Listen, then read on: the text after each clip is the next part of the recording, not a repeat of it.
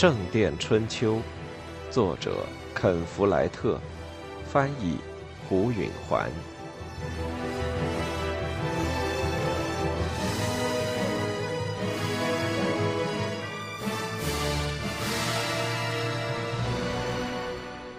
沃尔伦的住所是一栋典型的窄门面的城镇住宅，前面是一座厅，后面是厨房，后院里有粪坑、蜂箱和猪圈。威廉看到大厅里等着一个修士，这才松了口气。沃尔伦说：“日安，雷米吉乌斯兄弟。”雷米吉乌斯说：“日安，我的主教大人。日安，威廉老爷。”威廉热切地看着那修士，他是个神经紧张的人，长着一张自负的脸和突出的蓝眼睛。他的脸有点面熟，大概是王乔的祈祷仪式上那许多光头顶中的一个。威廉已经听说过他有好多年了，他是沃尔伦在菲利普副院长大本营中的一名间谍，但这是威廉头一次和这人说话。你给我弄到什么情报了吗？他说：“大概吧。”雷米吉乌斯答道。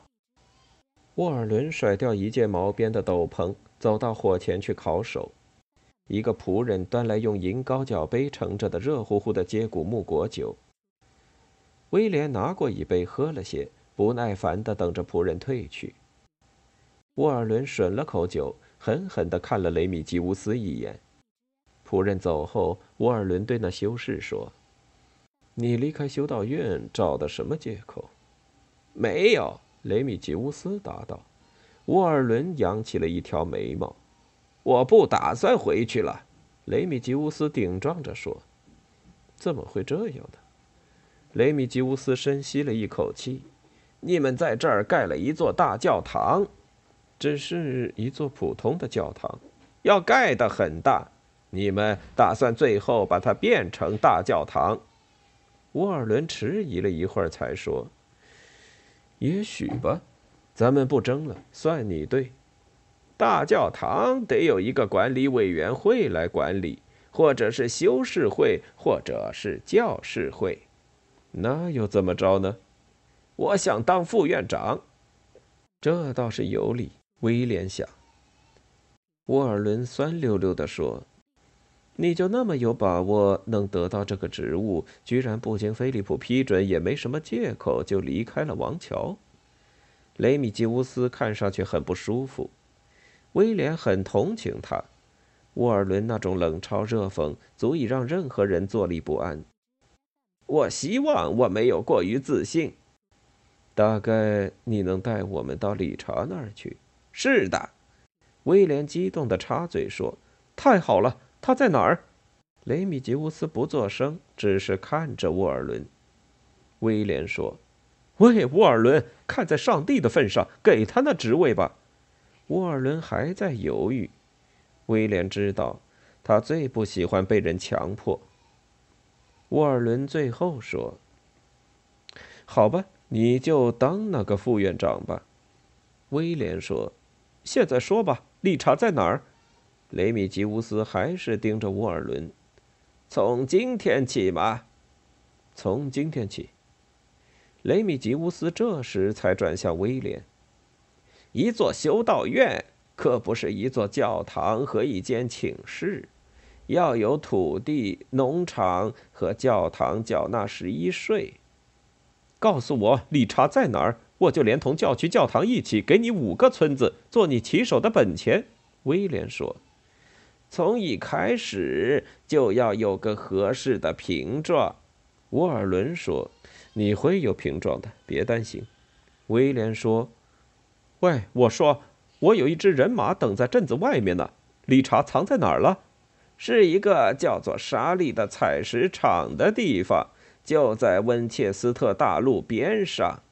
我知道那地方。”威廉不得不控制自己，才没有发出胜利的欢呼。那是个废弃了的采石场，没人再到那儿去了。我记得，沃尔伦说，那里已经好几年不用了。那是个很好的藏身之地，你不走进去就不知道有这么块地方。可那地方也是个陷阱。威廉乐不可支地说：“三面都是开采过的石壁，谁也跑不掉。我也不会抓一个俘虏。”他想象着那场面，一发激动了。我要把他们通通杀掉，我会像进鸡舍杀鸡一样。上帝的两位仆人古怪地看着他，感到有点受惊了吧，雷米吉乌斯兄弟？威廉轻蔑地说：“一场大屠杀的念头，是不是让我的主教大人反胃了呢？”他两句话都问到了点子上，他从他们的脸上可以看出来。这些上帝的仆人都是大阴谋家，但一到了流血的时候，他们还得靠干实事的人。我知道你们会为我祈祷的，他讽刺地说着，然后离开了。他的马就拴在门外，那是一匹黑色的公马，用来代替，但并不等于他那匹被理查偷走的战马。他跨上马，驰出了城。他抑制着自己的兴奋，尽量冷静地思考着战法。他不知道在沙里的采石场会有多少强盗，他们在偷袭时一次一百多人，他们大概至少有两百人，也许会多至五百。威廉的人马数量要少些，因此他必须充分发挥他们的优势。一点是出其不意，另一点是武器优越。大多数强盗只有棍棒、锤子，最好的是斧头，并且没人有铠甲。但最重要的优势是，威廉的部下全是骑兵。强盗们有几匹马，但在威廉进攻的这种时刻，大概大多都没有备鞍。为了使自己具备进一步的优势，他决定派一些弓箭手到山坡上去，在主攻开始前，向采石场里射一阵子的箭。最重要的是防止任何强盗逃跑，至少在确定理查被俘或被杀之前不能放松。他决定派上一伙信得过的人，随在主攻部队后面，专门消灭试图溜掉的狡猾的敌人。瓦尔特和别的骑士和士兵们在几小时前，威廉离开他们的地方原地等着，他们急于求战，士气很高。他们已经预见到这场仗很容易打胜。不久之后，他们就小跑在温切斯特的大路上了。瓦尔特骑在威廉的身边，不说一句话。瓦尔特的一件至宝是他能保持沉默。威廉发现，大多数人都经常和他说话，甚至在没话可说时也要勉强搭讪，大概是因为他们太紧张。瓦尔特尊敬威廉。但在他面前并不紧张，他们相处的时间太长了。威廉感到了一种熟悉的、兼有急于参战和贪生怕死的心情。打仗是他在这世上最擅长的一件事，而每次作战他都要冒生命的危险。但这次奇袭却特殊，今天他有机会摧毁一个十三年来一直是他肉中之刺的人。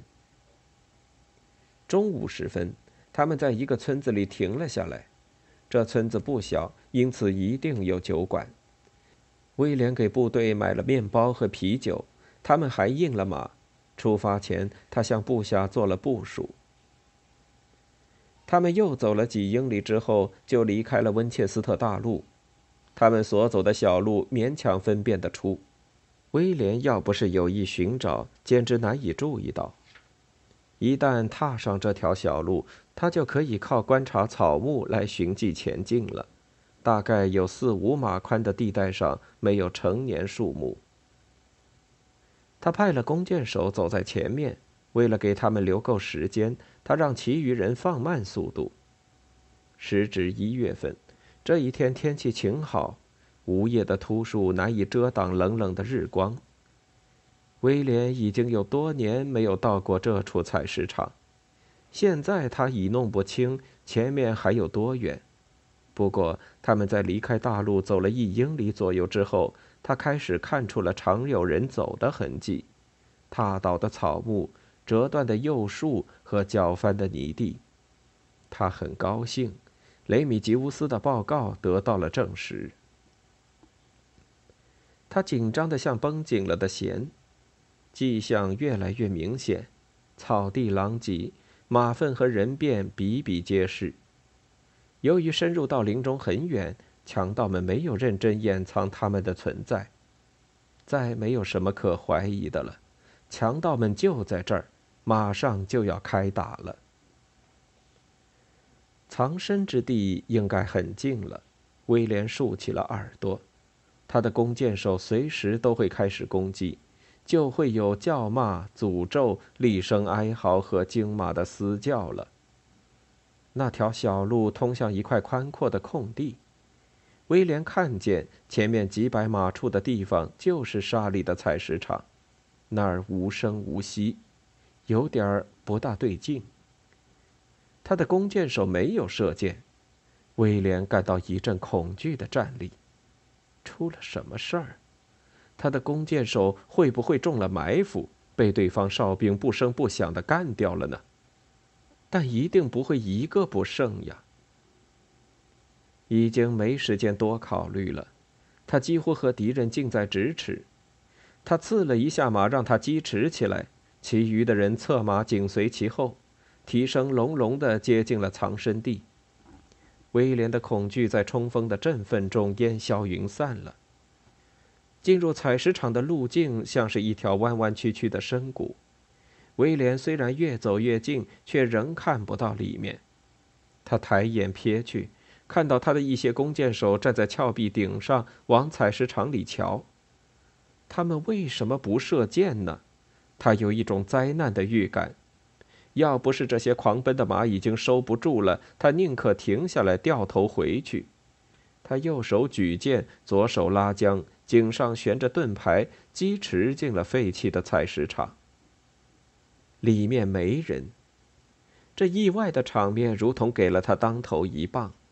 他简直都要哭出来了，一切迹象应有尽有，他把握十足，可如今沮丧搅得他脏腑生疼。马匹慢了下来，他看出不久之前这里还是强盗的藏身地，这里有用树枝和苇子搭的临时帐篷，烧火做饭的余灰，还有一堆粪便。角落上曾经有几根棍棒围成篱笆，充当马厩。威廉可以随地看到一些有人活动过的踪迹：鸡骨头、空口袋、一只旧鞋、一个破罐，有一堆火似乎还在冒烟。他突然又升起了一线希望，或许他们刚刚离开，还来得及追上去。随后，他看到一个孤零零的人形蹲在火边的地上。他走了过去，那身形站了起来，是个女人。哎哎，威廉·汉姆雷，他说：“太晚了，跟往常一样。”你这武慢的母牛，为了你这么讲话，我要撕了你的舌头。他说：“你不会碰我的。”他平静地回答：“我已经诅咒过比你强的人。”他把手放到自己的脸上，伸出三个指头，做着女巫式的姿势。骑士们纷纷后退。威廉在身上画着十字，保护着自己。那女人用一双惊人的金色眼睛，毫无惧色地看着他。“你不认识我了吗，威廉？”他说。有一次，你还想花一磅银便是买下我呢？他放声大笑，算你走运，你没买成。威廉想起了那双眼睛。这是建筑匠汤姆的寡妇杰克·杰克逊的母亲，住在林中的女巫。他确实高兴当初没买成她，他想尽快躲开她远远的，但他还必须先盘问他一下。好吧，女巫，她说：“王条的理查在这儿待过吗？”直到两天以前，他到哪儿去了？你能告诉我吗？哦，可以，我能告诉你。他说：“和他的强盗去为亨利打仗了。”亨利，威廉说：“他有一种可怕的感觉，他知道他指的是哪个亨利？莫德的儿子吗？”对了。他说：“威廉凉了半截。精力充沛的年轻的诺曼底公爵可能在他母亲失败的地方取得成功，而如果斯蒂芬现在败了，威廉也会随着他倒台。